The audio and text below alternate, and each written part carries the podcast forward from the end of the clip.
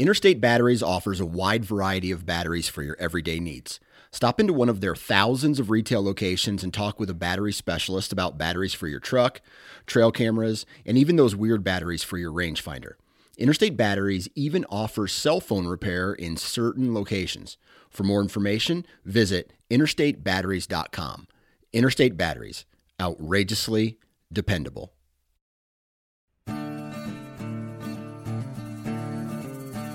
The Houndsman XP Podcast Network is taking you on the journey. Your host, Master Trainer Heath Hyatt, will combine his decades of experience as a houndsman and as a professional trainer that will light the path forward and make our packs lighter on this lifelong journey to become better hunters and houndsmen. There are no shortcuts, so lace up those boots and grab a dog leash. The journey begins now.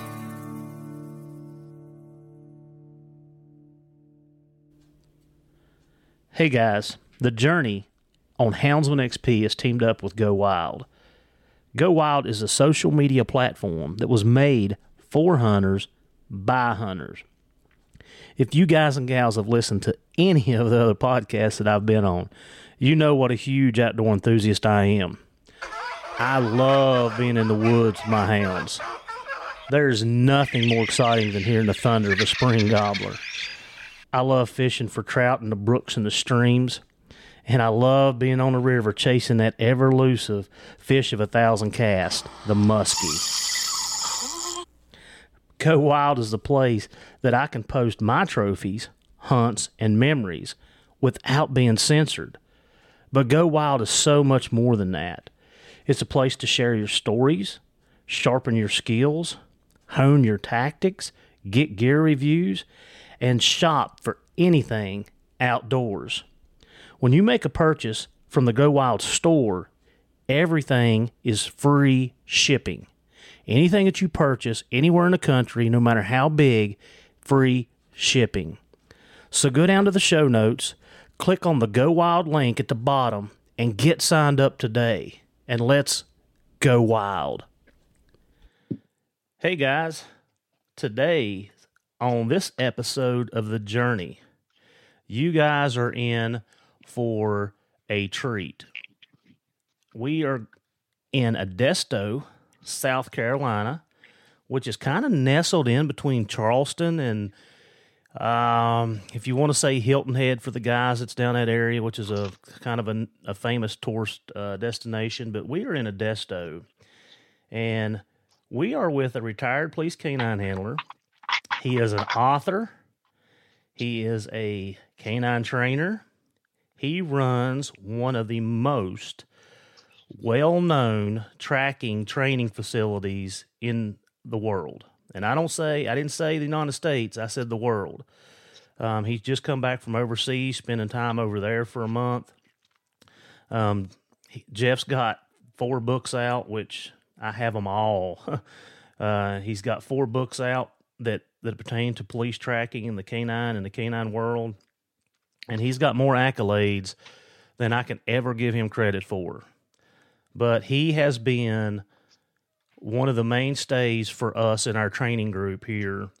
And we've got we've bought two dogs off Jeff. We have been down and trained with Jeff. We every time we go to a seminar, we are in his classes, learning, writing notes, picking his brain. Um, he he has been one of the reasons that our canine group has actually been successful in we he calls it man hunting and that's exactly what it is is tracking down and finding people. And um, like I said Jeff's been a a wealth of knowledge for us for me and you guys are in for a real treat today because this this this man has more knowledge than most people will ever occur in the tracking field. So today we are going to talk to Jeff Schettler. Jeff, how is things down in Edisto this morning? Well, it's getting uh, nice and hot. yeah, like it always does at this time of year. I mean, we're getting that massive humidity coming in and those summer temperatures, and it's uh, it's the time I want to to go out to Montana or Wyoming. oh yeah, and those the I remember the banana spiders and the snakes. Yeah, that's September, August, October ah, time frame. Yeah, yeah, I remember that well. Mm-hmm. So, Jeff, for for our listeners, um, like I said, I I know I didn't do you justice on all the stuff, and and can you just kind of tell everybody a little bit about yourself? Um, you know what what brought you into what you're doing, and just and like I said, I didn't even mention to you guys that you know Jeff when he come out of California, he was attached to the FBI hostage rescue team for the canine part of it. So, world of knowledge. Jeff, just give everybody a little um, little background on you. You know where you mm-hmm. come from, what you do, and what you're doing now. Well, to begin with, um, my history really started in California uh, when I was a cop, and actually before that, um, you know, working with wolf and wolf hybrids. A lot of my, you know, my um, philosophy in dog training and dog behavior uh, stems from my time working with wolves and wolf hybrids, and um, I've used a lot of what I learned from them and applied it to to the police dog tracking and trailing work that we do. Um, and then after that, I, I, spent a lot of time working with some of the original old timers from California in the houndsman world. Mm-hmm. You know, a, a, lot of people don't know this, but there was a time California was a dream destination for hound hunting with, with dogs, in particular for bear. The bear population is huge in California, always has been and uh, hound hunting was a, a, huge tried and true tradition there. And, and I had the pleasure of working with some amazing old guys, you know, hunting bear in the in the Sierra Mountains for for years. Um, and that time frame, probably of all things, is what really got my attention for trailing and tracking work and how I applied it to to the business that I'm in now in hunting humans. Um, so, you know, I, I, never actually had a pack of dogs that I worked with. It was always my my friends that I worked with, but I was out there in, in the mountains with them, and uh, what we did and what I learned from those dogs is what shaped me uh, as the handler and the trainer as I am today. Um, Initially, I worked for the Alameda Police Department, which is a municipal city department sandwiched between San Francisco and Oakland. This is in Northern California. Um, you know, Alameda is a really, really nice city, but it's also, of course, plagued with a lot of the urban problems and drama that we've all experienced in a big city environment. Um, everything I did working the with the dogs was uh, in a heavy urban environment. We didn't really have any woods of any type. However, since I was a single purpose tracking dog uh, working a bloodhound, I ended up getting farmed out to a lot of locations in a lot of rural areas throughout the state, later on throughout the United States. And, and this is actually what um, started me working with the FBI's hostage rescue team as an assistant. It was really kind of an asset. I wasn't the, a team member uh, in my in its own right, uh, but I was deputized as a marshal to be able to work in different states for them on certain high risk manhunts that they did. Um, later on, I ended up working for the Amador County Sheriff's Department up in the Sierra Mountains.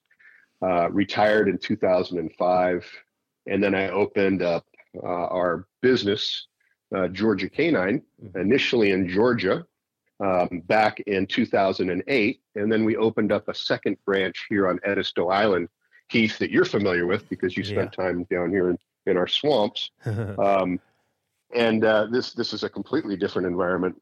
Uh, so, in a nutshell, that's basically what I what I've done over the years. Uh, and right now, I'm, i think I'm going on 27 years. You know, working the hounds and and man hunting. I think in particular. Yeah, and you know when I I was trying to remember the first class that I sat in with you, um, and where it was at, but I, I, I think it was in 2013 or 2014.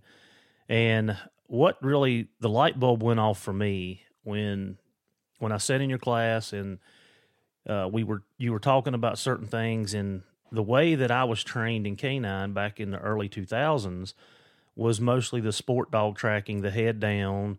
Um, and I'm not against that. I'm not saying I am, but when you talked about how you let the dogs use their natural abilities and they were able to pick their heads up and follow odor and I was like, wait a second, this is just like what my hounds do.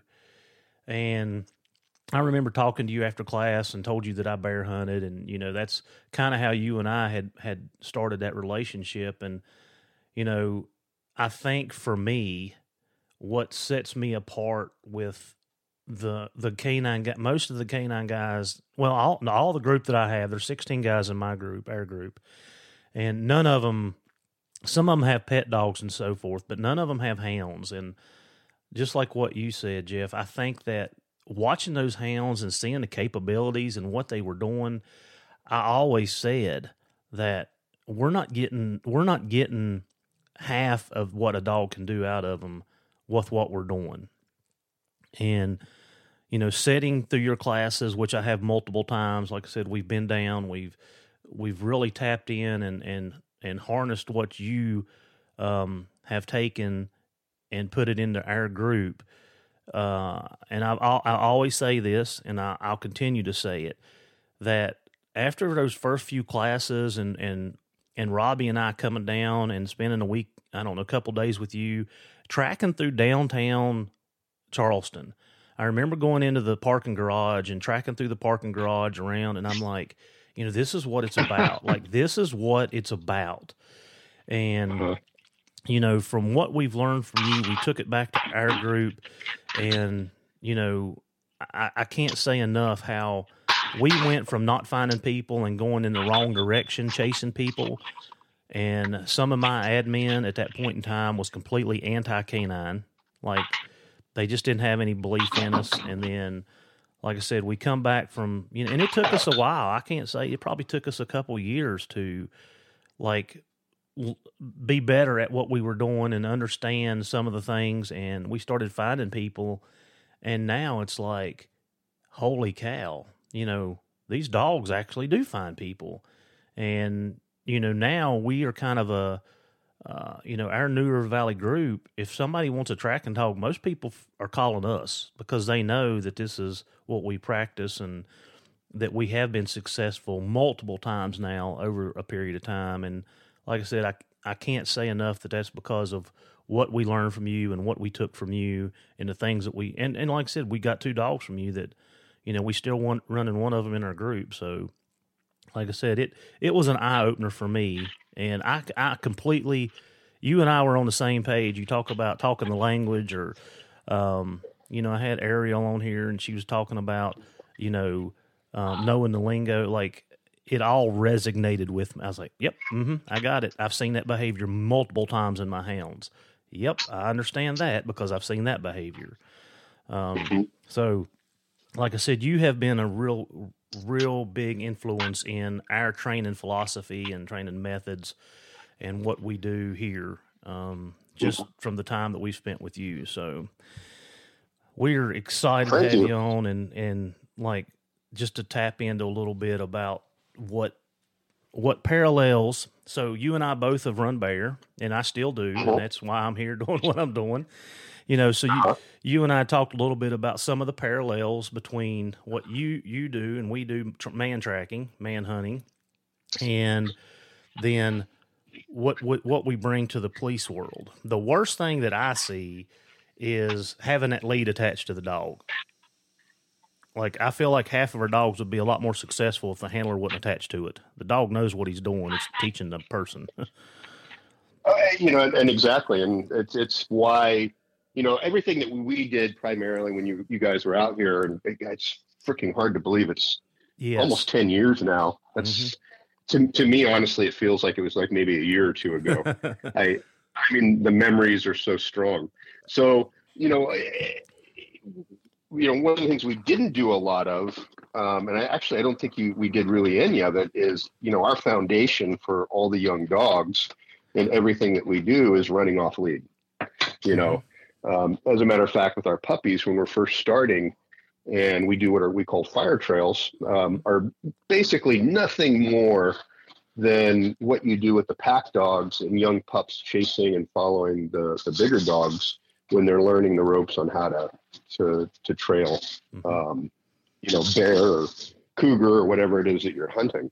Um, and you know that that foundation work is so essential in the dog learning number one how to fix itself on a track when it loses it to get back on that trail um, you know because there's no no better way than honestly learning through failure yep. and we start with the puppies you know usually about eight weeks of age when we start playing the game and we work them all the way until they're i don't know anywhere from four to six months off lead. And basically my foundation is is when the puppy can do about a 650 yard trail that's an hour old uh, that's when i first start putting equipment on them but up until that point they're running all off lead. Mm-hmm. yeah and i mean yeah we do the same thing and just so the listeners i can paint a picture for them. Um, you know when jeff's saying a fire trail basically uh, he's dropping a, an item of of scent and the the the track layer will run off and go to a un, to a hidden the dog can see the person run off but after the person gets 20 30 yards the person's out of sight. So the visual stimulates and then once he gets past that 20 yards he's got to kick back to his natural ability which is using his nose and then the track layer will go to a undisclosed location and that could be anywhere starting out from 10, 10 yards 20 yards to like Jeff said up to 650 yards with a lot of time involved. And they let the pup work itself out. And one thing I, I know that we, um, in the hound world, and I talk about this a lot, we've talked about it a lot, is not having the, the patience. And people don't like to see the dogs fail. They start assisting them, they start helping them out and shortcutting the process. And that's the worst thing to do, in my opinion, for a learning process of a, of a, of a dog. Is that mm-hmm. how do you feel about that, Jeff? Yeah, oh, absolutely. I mean, learning through failures is probably one of the most important things that we can do with dogs. You know, if you, you have to, and this goes back to my experience with wolves, you know, and training with wolves and wolf hybrids. Um, you know, a lot of people don't understand it. You know, even though the wolf and the coyote are the consummate hunters, uh, their success rate in hunting is very, very low, uh, not just in tracking, but using all of their um, senses to hunt, you know, whether it's an air scent or tracking, sight or sound.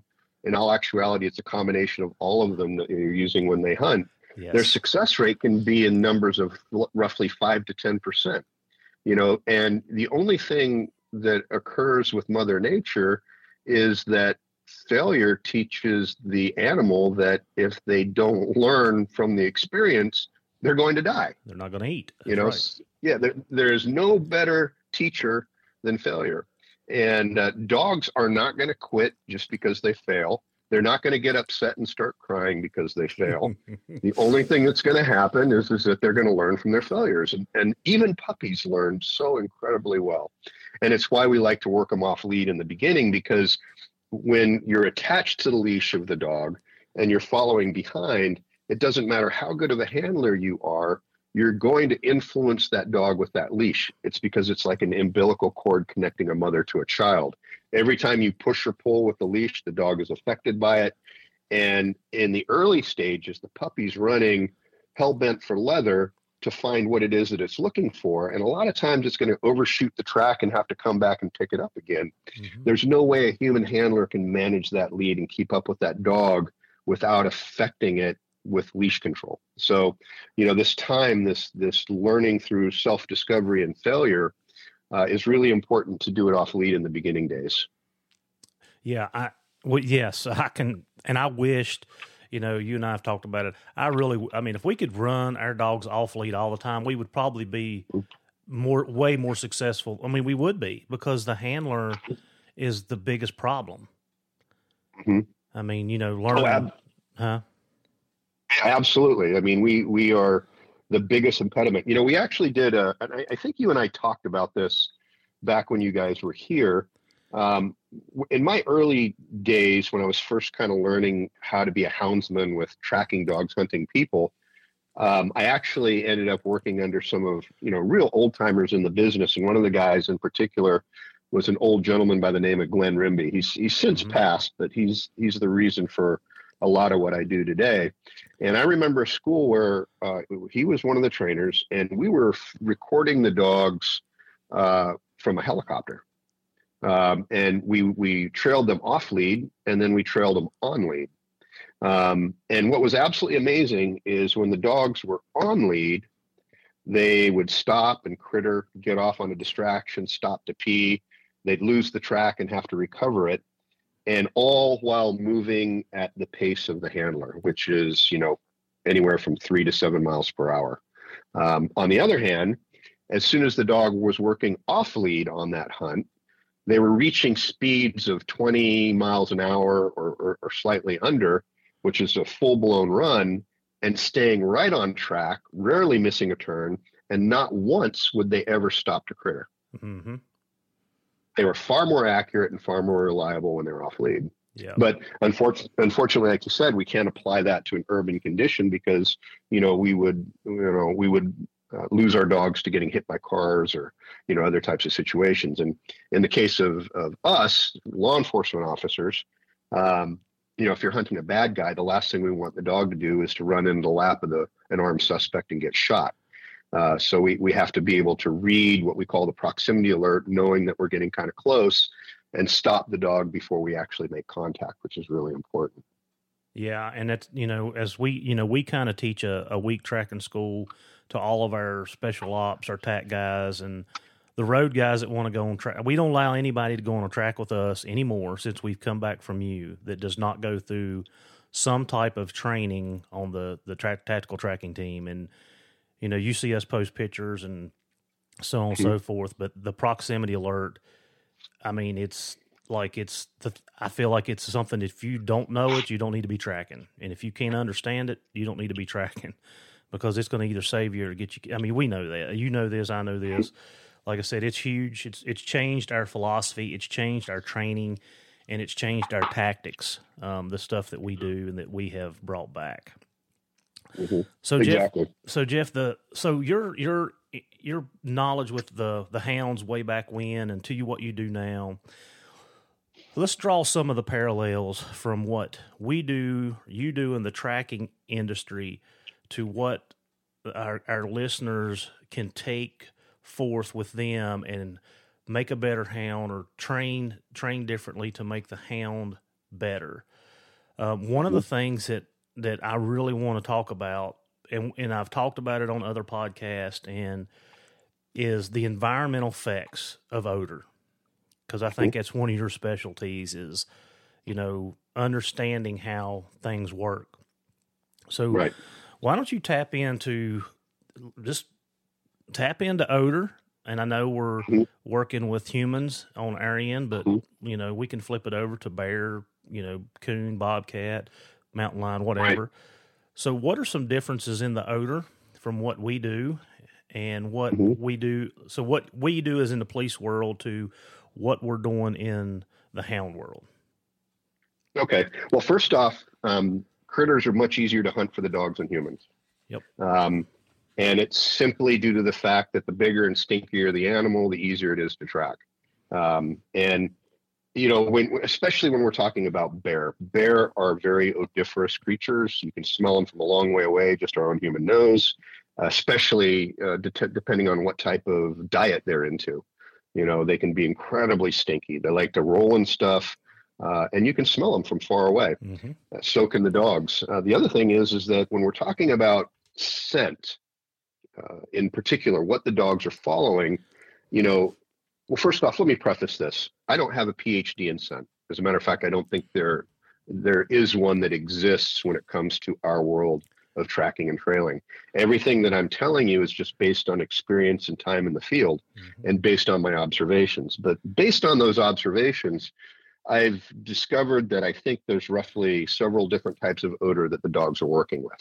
Number one, contact odor uh, and ground disturbance. Contact odor is where the creature, human or animal, physically comes in contact with an object. This could be a branch, it could be grass, it could be brush, where the animal actually rubs up against it. When they rub up against things, they deposit odor. And this can be in the form of skin cells, hair, uh, oil, um, and then also what we call off gassing.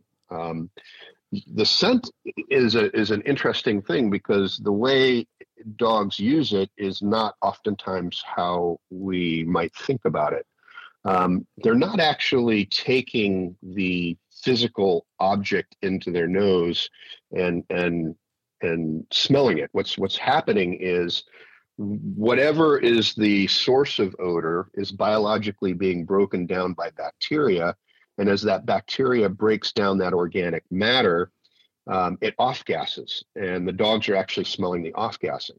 So when, let's say, a bear or a human rubs up against a tree trunk or shrubbery as it's running through the woods, um, that organic molecules that were deposited on that material are biologically breaking down um, immediately. They're breaking down when they're on the animal and further breaking down when they come off the animal.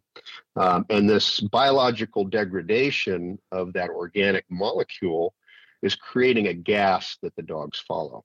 Okay, so this contact odor is really, really important, especially when we're thinking about uh, in terms of uh, hunting bear, cougar, bobcats, whatever out in the woods. The other thing is is what we call ground disturbance. Ground disturbance is where the critter or the human breaks grass, breaks weeds, um, you know, scuffs up loamy soil, and changes the physical environment through physical contact. That's also another form of odor that the dogs work. It's a combination of the broken vegetation mm-hmm. combined with the human or the animal odor. And then the, the final odor that's very common uh, and we see this when the dogs are getting close to the quarry and they win them. There, it's an air scent. And this is when the gases of the animal are airborne and they go in the wind column or what we call the scent cone towards the dog. Um, and it's all the exact same type of odor, whether it's on the ground or the animal. It's organic matter that's decaying and off gassing and producing scent. Um, so the big difference between the humans and the animals is the sheer amount of odor. Uh, bear, in particular, uh, pig, hogs. I've hunted a lot of hogs with dogs. Uh, are very very stinky animals. Um, they produce a lot of odor in their own right, but they also drop a lot of odor as well in the form of skin cells, hair, um, organic matter that's on their body as they're running, and in some cases, blood. And then the final thing that we have to consider, especially when we're talking about the hunt itself, when an animal is being hunted by a pack of dogs, it's in a state of panic. And this fear scent is a very, very strong odor.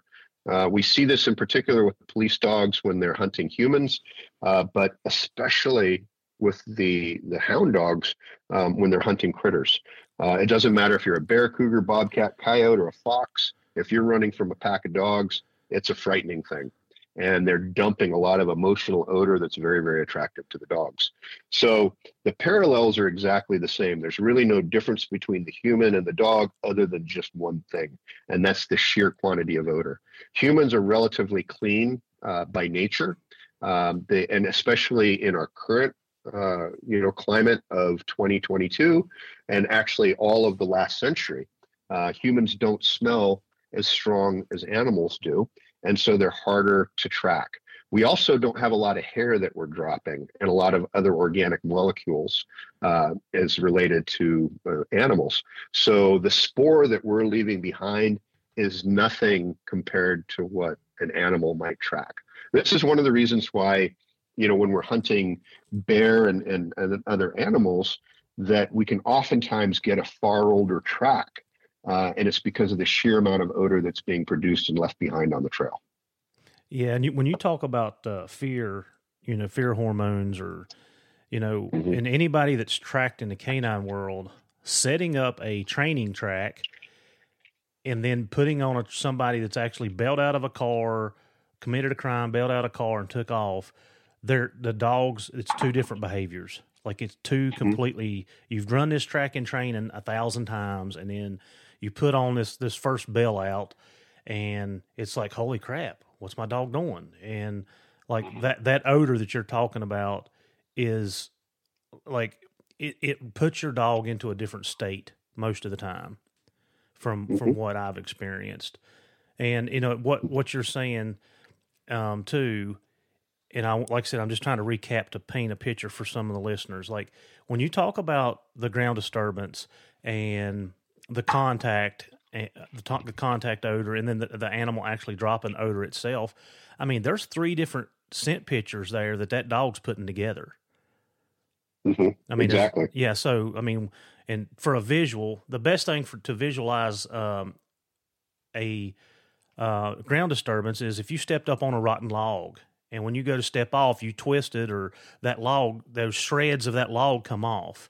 Like you mm-hmm. just changed the the like you said the molecule makeup of that particular 12 inches where your boot track is and then mm-hmm. you know in the in the hound world we call it twigging when the bear mm-hmm. rubs mm-hmm. up against a laurel bush or something and you start seeing that dog working working the laurels and he's up in the air mm-hmm. he's not on the ground like he's picking up that contact odor um, mm-hmm. and i think that's one of the things that we took from you too in the police side of it is we started using you know like on our b and e's and stuff we started using the door jambs and you know if we knew they went in and out of the front door or you know we started using stuff like that as our scent article you know to pick up off of that contact and I'll, I'll tell a quick story because it attributes to you. And it was like, I mean, I was standing out. So we were tracking a guy that had uh, abducted a, his child, had a court order. We, this kid, we'd run, he'd run from us two or three times. So me and one of the other handlers was out tracking him, and um, we ended up in the middle of a field, like right out in the mm-hmm. middle of a, a huge, huge cattle field. And in my mind, I'm trying to quarter off. Okay, well, he come into the field here. We know he come in here. Open grass. It changed everything. Is we'll talk about this in a little bit as far as the, the sunlight. It was four o'clock in the evening. Rough time to track. It was late May. Um, it, it was tough. So uh-huh. me and the other me and me and Kotze was trying to figure all right, like how do we quarter this off and check these areas. So mm-hmm. we narrowed it down to a corner. We like he had to go through this corner. Let's go check it first because that would be our first productive source. Yeah. And we would check it, and then we would then we would kind of do it clockwise to figure out. So we go down to this gate, and this is halfway. And when I say a field, I'm talking. It was a couple hundred. It was probably a hundred, hundred, two hundred acre field. It was a huge.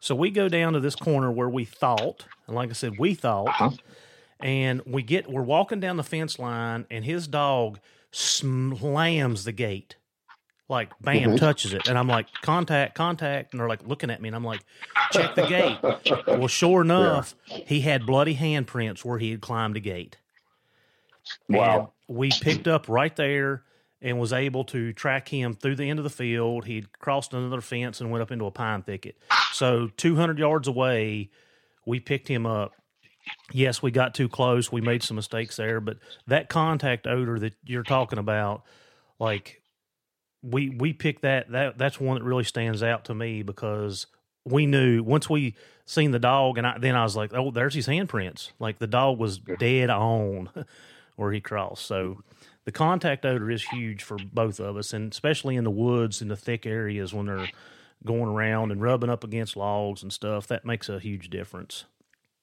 Yeah, it, it truly does. And you know, honestly, Heath, I would have never really paid too much attention to this if it wasn't for my time with the bear dogs. Mm-hmm. Yeah. Seeing, I mean, we didn't call it twigging. I don't even think we had a word for it. um, I mean, I love that. Now that I'm going to probably, I'm going to probably use that now. But, yeah. um, you know, I we saw that uh, with the bear dogs. You know, they would, uh, and the other thing I would kind of want to, to to talk about is, you know, when you're talking about that change from, you know, the from normal tracking odor to fear scent, you know, how the dogs completely change their behavior. And I think the the, the biggest simile that we can kind of talk about is, you know, when we put that cold nose hound on the track, an older track of the bear or whatever it is that we're hunting and how the dog's behavior changes once we start getting closer to the quarry. Mm-hmm. You know, once the once the quarry knows it's being tracked, it starts to run harder because it's getting scared. How the behavior changes in the dog, they they start running harder, and a lot of times this is when we start hearing them bay up the you know bay up the bear, mm-hmm. uh, as long before they're even treed. We we call that in the hound world, we call it jumped If the dog goes from Mhm. trailing to actually jump, we call it jump. Once the once the, the dogs are trailing and they jump that animal and he's on the move, that's when that huge behavior it goes from uh, the long bawls on the trail or very little vocalization to that bait like you're talking about. It's like screaming Mhm. and squalling, and then we're running now. So the guy should be able to to see that in their mind very vividly what you're saying, and um, yeah, I, I think you know from what my knowledge is in the hounds and how you feel about the age tracks with the humans, I I'm on the same page, and I completely Mhm. agree with with a lot of the the the disparities in the age of the tracks and everything. So, um, Mhm. so let's talk about let's talk about environmental effects. Um, let's talk about age of the tracks, and I, we already know we're talking about an animal that probably puts off more scent than most because the bear is a stinky creature, and I mean everybody that bear hunts and spend a little spend any time walking and and on the ground, they've got into a hollow or to an area to a rock outcrop, and they're like, mm, "Yep, I smell it." So we we know that that odor is very pungent. We know it. hmm So Mhm. what are some things that you see, and you do this on a daily, guys? I just want y'all to know, Jeff does this on a daily basis in many different environments, and sees things that we probably don't get to see in the capacity. So, what are some of the environmental effects? What are some things we can do to help our hounds or help train them to overcome some of the things that you see that's that's that sets the dogs back, takes the dogs longer, or hindrance? Well, I mean, first off, you have to just understand. Um, I think the limitations of of odor. Um, you know, the, the of course, the more organic molecules that we have on the ground or that have been deposited on objects, the easier it is for the dog. The larger the amount of organic material, the longer it takes to organically, biologically degrade. Um, and basically, what's happening with this is is a form of what we call nitrification. This is where you have certain types of bacteria that, for lack of better words, consume that organic matter and turn it into something else. And when this occurs, it creates an off gassing. And this off gassing is what the dogs are smelling. Uh, it's not the actual organic molecule or item that's on the material, it's the off gassing of that organic matter. Um, and so, what affects that? What affects, or you know, this biological degradation? Well, first off, you have to understand what creates that condition to make it occur in the first place. Number one, moisture is incredibly important. Important. High levels of oxygen are also very important.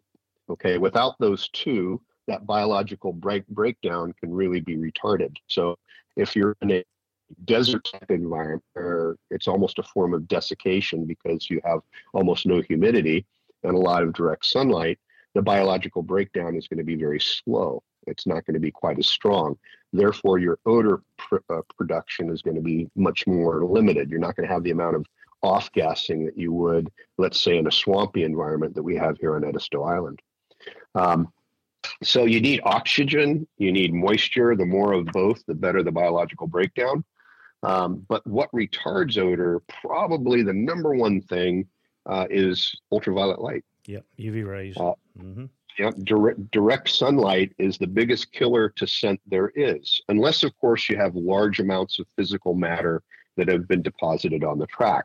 But let's say it's just in the case of a normal human clothed running through an open field of grass.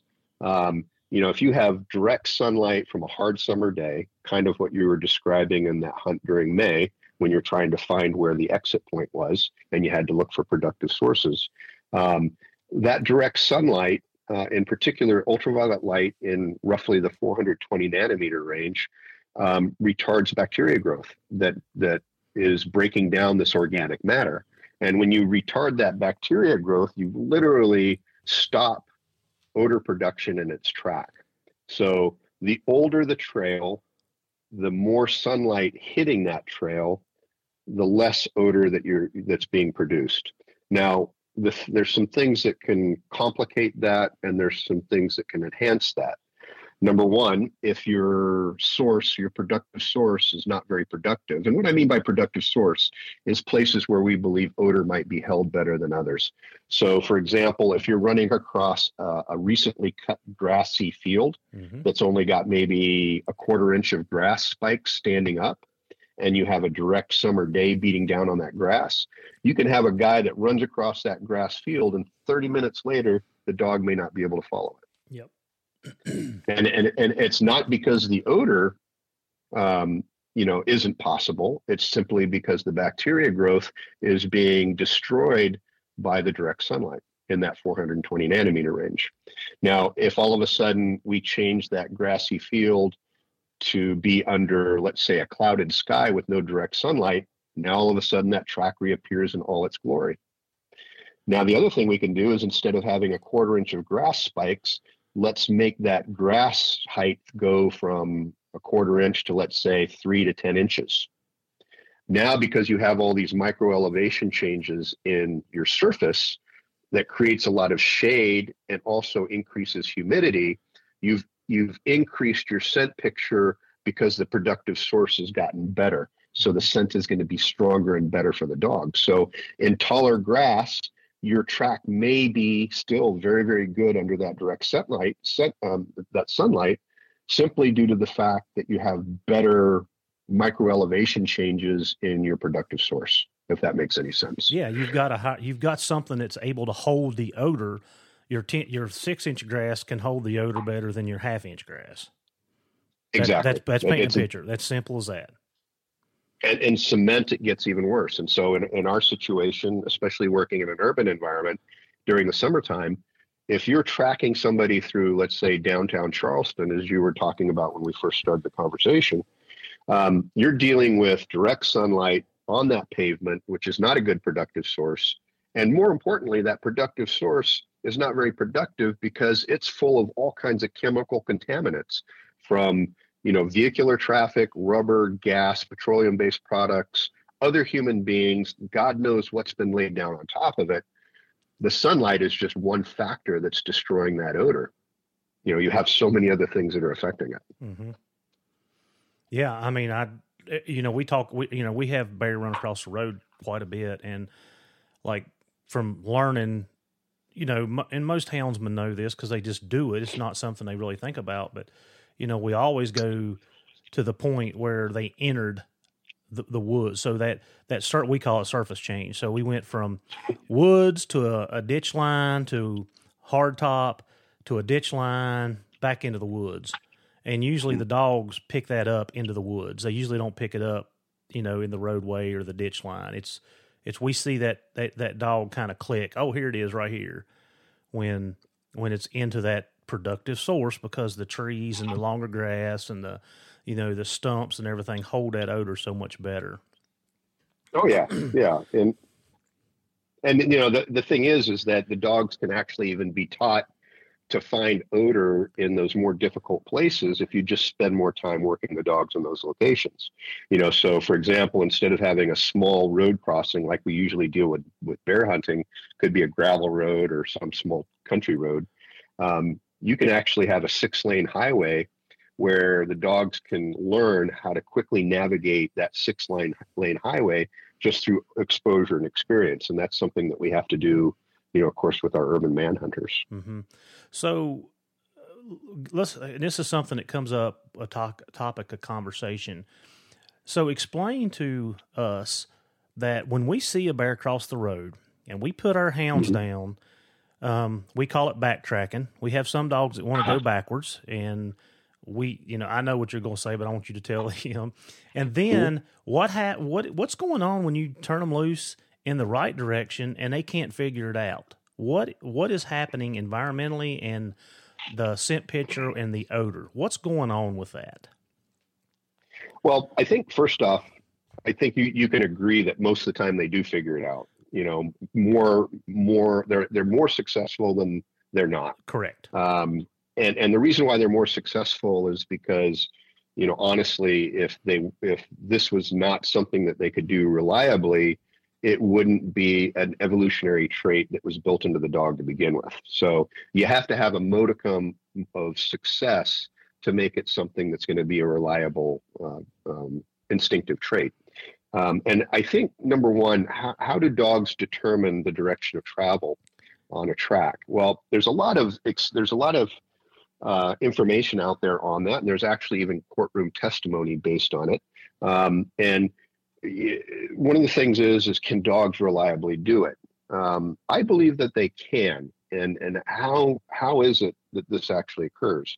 I think that dogs determine direction of travel simply by the age of one step to the next. Okay. So as the animal or the human moves, let's say, from point A to point B to point C, every track as it goes forward is fresher than the track that was done before. Um, so you have a change in scent picture because of the age difference. Now, what can change that? What can make that more difficult? Well, the simple act of putting that track line on a place that's not great productive source. So you don't have that clear age delineation from one step to the next. So that could be a hard surface start. Uh, that could be a, a, gravel start under direct sunlight, a sandy or a dirt start under direct sunlight and in some situations, even grass. Now, the other thing that can do it too is if you don't have necessarily a straight line track, you have a place where the dog is getting started in the middle of what we call a scent pool. Uh-huh. This is where the mm-hmm. creature, creature or the human has been circling or doing something for a while. In other words, he's feeding, you know, he's wandering around in circles, he's interacting with other animals. Um, this scent pool of um, no direct travel um, can be very confusing to some dogs. And this is why they'll oftentimes backtrack because they're in the middle, middle of a scent pool problem and not a clean track. Mm-hmm. Yeah, I was I was going to let know. you go. No, I was going to have you go over scent pools because um, some of our guys that that run off baits in different parts of the country, which we're not allowed to here, but you know I've witnessed, and I, I witnessed it before I ever come to you and understood what it was that you turn the dogs into a to a to a bait pile, and your smarter dogs will actually make a big circle like an outer loop. Like you, you mm-hmm. they what you would say they would hit the fringes, find the exit track, and go on. And then mm-hmm. some dogs stand on their heads and they're back and they're forth, and they they don't know where to go. Um, and that's then that's all based on experience of the dog. Yeah, you know, you, you get you get your old grizzled veterans, and they understand with certainty that they have to get to the edge of the scent pool to find the exit track. That's the only way. Because if they stay stuck stuck in the middle of the scent pool, they're just going to be running around like chickens with their heads cut off. Yeah, and I could tell I can tell one story about I was trailing a track in the snow, so I was literally walking behind my dog. Pretty much, he was out in front of me, and I was just following his and the bear's tracks. And we got into this big open flat, and the bear had spent I don't know how there was tracks everywhere. Like the bear had laid down and got up and fed. It went and laid down again and got up and fed. I don't know how many times that process occurred, but it took me an hour and a half to try to find the exit track amongst all those mm-hmm. tracks. This is one bear. This is not many. This is one. And finally, my dog, um, Ring, he ended up. If I was standing in the middle of that feed area, at at eleven o'clock, about hundred yards out, he ended up opening up, and he was able to figure that track out faster than I was. But it took time, and I think mm-hmm. we get to pushing our hounds sometimes instead of let, like you said, let him figure it out. If he figures that out once, the next time he'll be faster to do it. You know, you talk about self discovery. You know, letting the dogs work it, be patient, and I think it's us as hunters and houndsmen. Patience are our nemesis. We don't have enough of them. Um, mm-hmm. But that scent pool, and most of the time when a bear lays down and we jump it, and if you if you followed any tracks into a bedding area, most of the time they jump up and they're straight out of it. So the dogs mm-hmm. don't have a hard time finding that exit track on mm-hmm. on a bear that they've jumped. Um, mm-hmm. So, but yeah, but I wanted you to talk about the scent because that's huge in what we do in the canine world. Is you know, and it's a dangerous spot for us to be in too because we don't know if yeah. they've they've set up an ambush or you know they spent some time in the mm-hmm. area and we rabbit jumped them. We don't know, but I think a lot. Well, it's one of the reasons. Go ahead. I think I think it's one of the reasons why you have to train for this stuff. And you know, when you were with us, we did this on purpose, where we set these scent pools up so the dog has to learn how to work through them. But the houndsman can do this too, you know. And the more the dog learns how to work massive scent pools, the better they get at it. And as a matter of fact, they can get to the point where you can't even see that they're being disturbed by the scent pool. They just work right around it. They know instinctively to get to the fringe of the pool to get to the exit trail. Um, and but the way you start is set these things up on purpose. You know, um, instead of you know, let's say you're you're doing a practice track with your dogs, where you drag a hide or drag whatever it is that you're dragging uh, from straight line point A to point B, right somewhere in the middle of the track, you do a bunch of loop de loops with mm-hmm. that scent source. You know, that's maybe 100 yards in diameter with lots of spots where it laid down. In other words, you create a pool that's you know been created 15 or 20 minutes worth of work 50 to 100 yards in diameter and then put your dog on that track and see what they do i mean if, if you want to if you want to have a dog that you know instinctively starts tracks easier number one and then number two can handle these types of scent pool problems you should set it up in training first yeah, and I think you what you said it earlier. You know, that's the foundation. You know, that's when you're, mm-hmm. you know, like you do the fire trails at you know start at eight weeks old. That's that's what we do or I do with my pups. Um, you know, in that 10, 12, 14, 16, that's the stuff that we're doing is letting them figure that stuff out and work through those things. And I think if people would do that in their foundation training, like you said, it we it would go long ways out in the real world when they're two years old and they're having to figure it out. Exactly. Exactly. One of the other things, Jeff, that I really took from you, and I've I've preached it on the podcast that I've been on when it comes to trash breaking, and we were we were in Charleston, and I don't remember the guy's name, but he had the two German shepherds that were um, HRD dogs. Greg. Greg. Greg Sleater. Yep. Yep. Um, we were down there and you come into a contamination where there was a c- cross track. And you told him to be very careful about correcting the dog.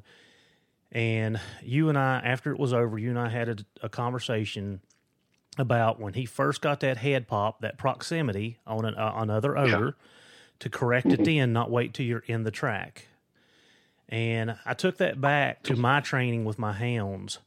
And I've changed the way that I do my trash breaking. And so I'm mm-hmm. going to explain it and get your input. So what I do now is I will I used to turn my I used to go find a field full of deer, turn my dogs loose and let my dogs get running. I mean, opening up, hooray to rail after them and then start applying E to them. Well, mm-hmm. it took me forever to break them that way because right. I was literally so what I done is took what I learned from you down there in that setting. And now I take my dogs into that field full of deer and I, I just meander around. And when I start seeing that behavioral change and that, you know, that interest in yep, that odor, yep. I start tapping, tapping, tapping. It's very light uh-huh. stimulation. And it has been a game changer for me getting my dogs to run, not run off wanted game. And, oh man, you, you, it, it's the key. Absolutely. Yeah, I mean, putting them on the game and letting them get running wide open, and once they get in that that state of mind, that high drive, it takes ten times more energy and electricity to stop that than if you stop it before it starts. And that's exactly what you told me. Stop it mm-hmm. before it starts. And I well, can't. And, and it, go ahead the, I mean, the easiest way to, to kind of think about it is, is, you know, we've, we've all had to house train dogs, so they don't poop in the house. You know, it, it's absolutely useless to try to correct the dog after they've already shit in the house. Yeah. You know, we know that it doesn't really work. And it's because dogs are in the moment thinkers. They don't, they're not linear thinkers like us. They don't think forwards and backwards. They think in the moment right now, what's happening right now. So if the dog poops in the house. Five minutes later, you find the poop and you start screaming at the dog.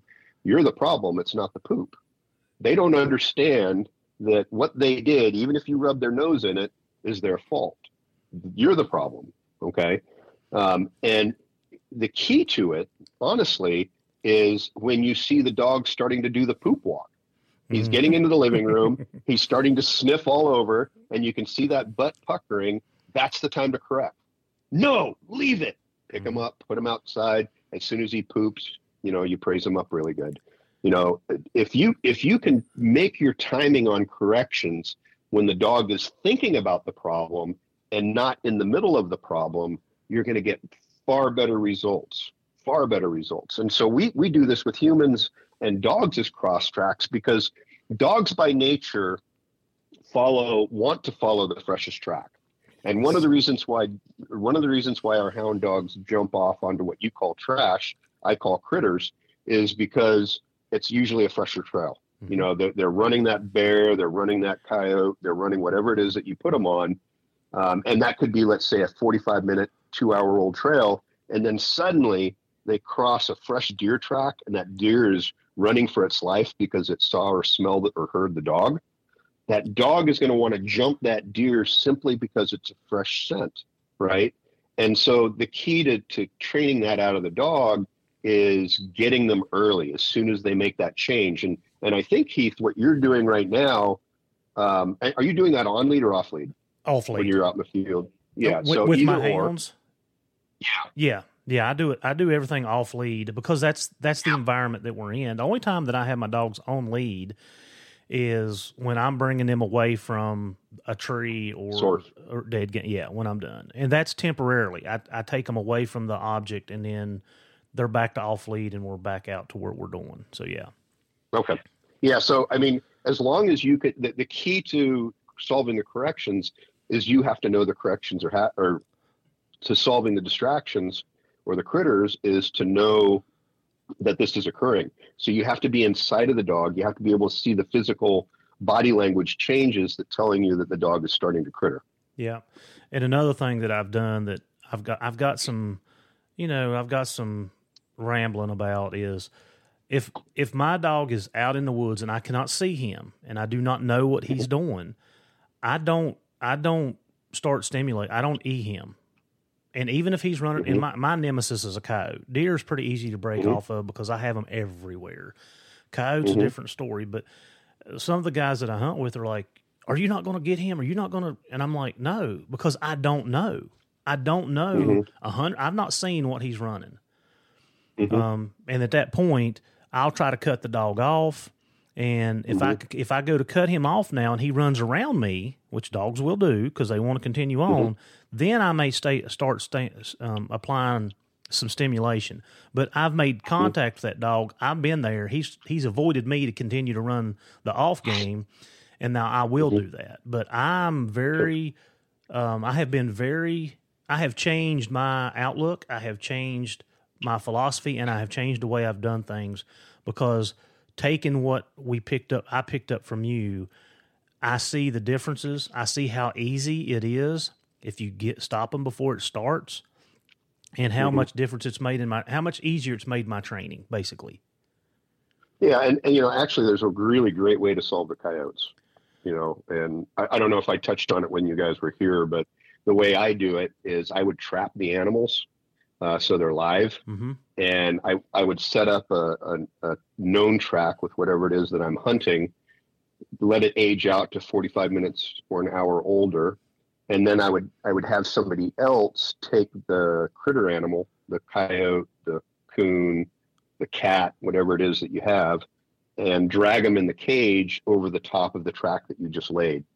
Um, start the dog on the track. When you see them start to change behavior because of the cross track, you stimulate them and correct them. I got you. Mm-hmm. Yep.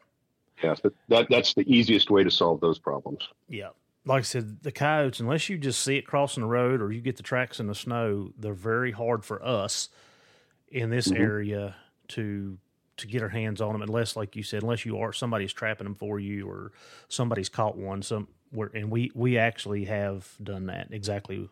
I did it in the opposite mm-hmm. way. We we caught the animal, took it out into a field, turned it back loose, and then took the dogs in behind it. Um, yeah. So I get what I and if I have the opportunity, I will do the other. I will flip it the other because that's that's saying we want you to run this. This is mm-hmm. bad, and then you can continue to run this and get your reward. Right, exactly. And you know, you can also do it with with fresh roadkill too.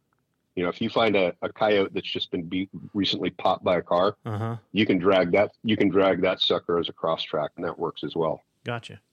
Gotcha. So, Jeff, is there anything else that you would see a parallel from what you know, what you've learned in the canine world that would lead or help the houndsmen with their training or what they do? You know, honestly, I, I think you hit on the, the major topics that we've we've just talked about. You know, the scenting conditions. You know, the difference between quarry and the amount of odor production. Um, you know, I, I think that you've really, really tapped into a good part of that. But I think, if anything, I want to emphasize is is that everything that I'm teaching now, everything that I'm doing now with hunting people, is based on the houndsman's philosophy. And you you have to understand that the a lot of the traditional tracking that we're seeing in law enforcement today with German shepherds and the the patrol dogs is based on a philosophy of sport training that started over 100 years ago in Germany, what we call Schutzhund tracking, Mm-hmm. which is a very, very specific footstep to footstep method where the dog is corrected anytime they pick their nose up off the ground or move off the side of the track. But what people don't really understand is, is that the methodology for hunting people is rooted in history that goes back with houndsmen hundreds and hundreds of years ago, where the dogs were used off leash, just like they're used today for hunting bear and deer. And the training philosophies and principles, although modernized, that we're using today, and we've got a lot more knowledge about odor and what the dogs are following. The basis for what we're doing right now, Heath, it goes back hundreds of years. Mm-hmm. You know, there's guys that are doing exactly what we're doing now, three or four hundred years ago, in the same area that you're hunting in today, doing much the exact same thing. And then before that, doing it in Europe, England, Belgium, all throughout Germany. I mean, what we do now is is is nothing new. Uh, we, there's a lot of historical precedent, and if anything, it's the houndsman and the houndsman's world that's created the man hunting and man tracking that I do today. Yeah, I, I mean, when you look at the the rich history of of the hound, and I mean, if you look back, I know your first dog was a, was a bloodhound, and I am partial to hounds because of my love for what I do. Um, even though I don't run one in the canine field, um, yeah, I mean it's it's amazing that the technology and the the the more insight we have now. But these guys were doing it.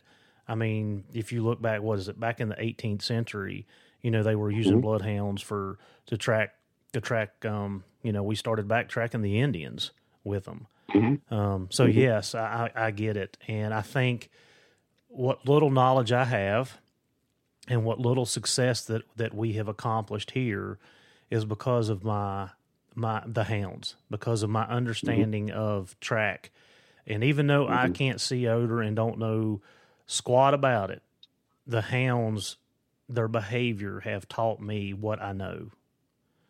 Mhm. Exactly.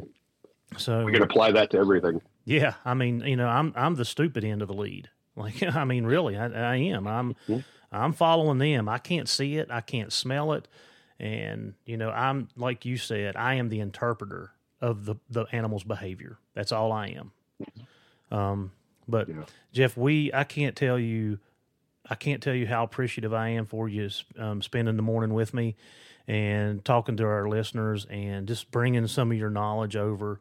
And again, I can't tell you how much our group has profited in success because of what we took away and we continue to learn from you. I mean, like I said, we're continually reading articles and keeping up and you know, I know it's been a couple years since any of us has been down there, but like I said, hopefully hopefully I'll see you in Orlando in uh, in August. Um, we plan on we plan on being down there and we can catch up. and- Excellent. yeah. So Jeff, at the end of every pod, is okay. Is there anything else you want to add before we cut this? I mean, is there anything that any input, anything that you want to add?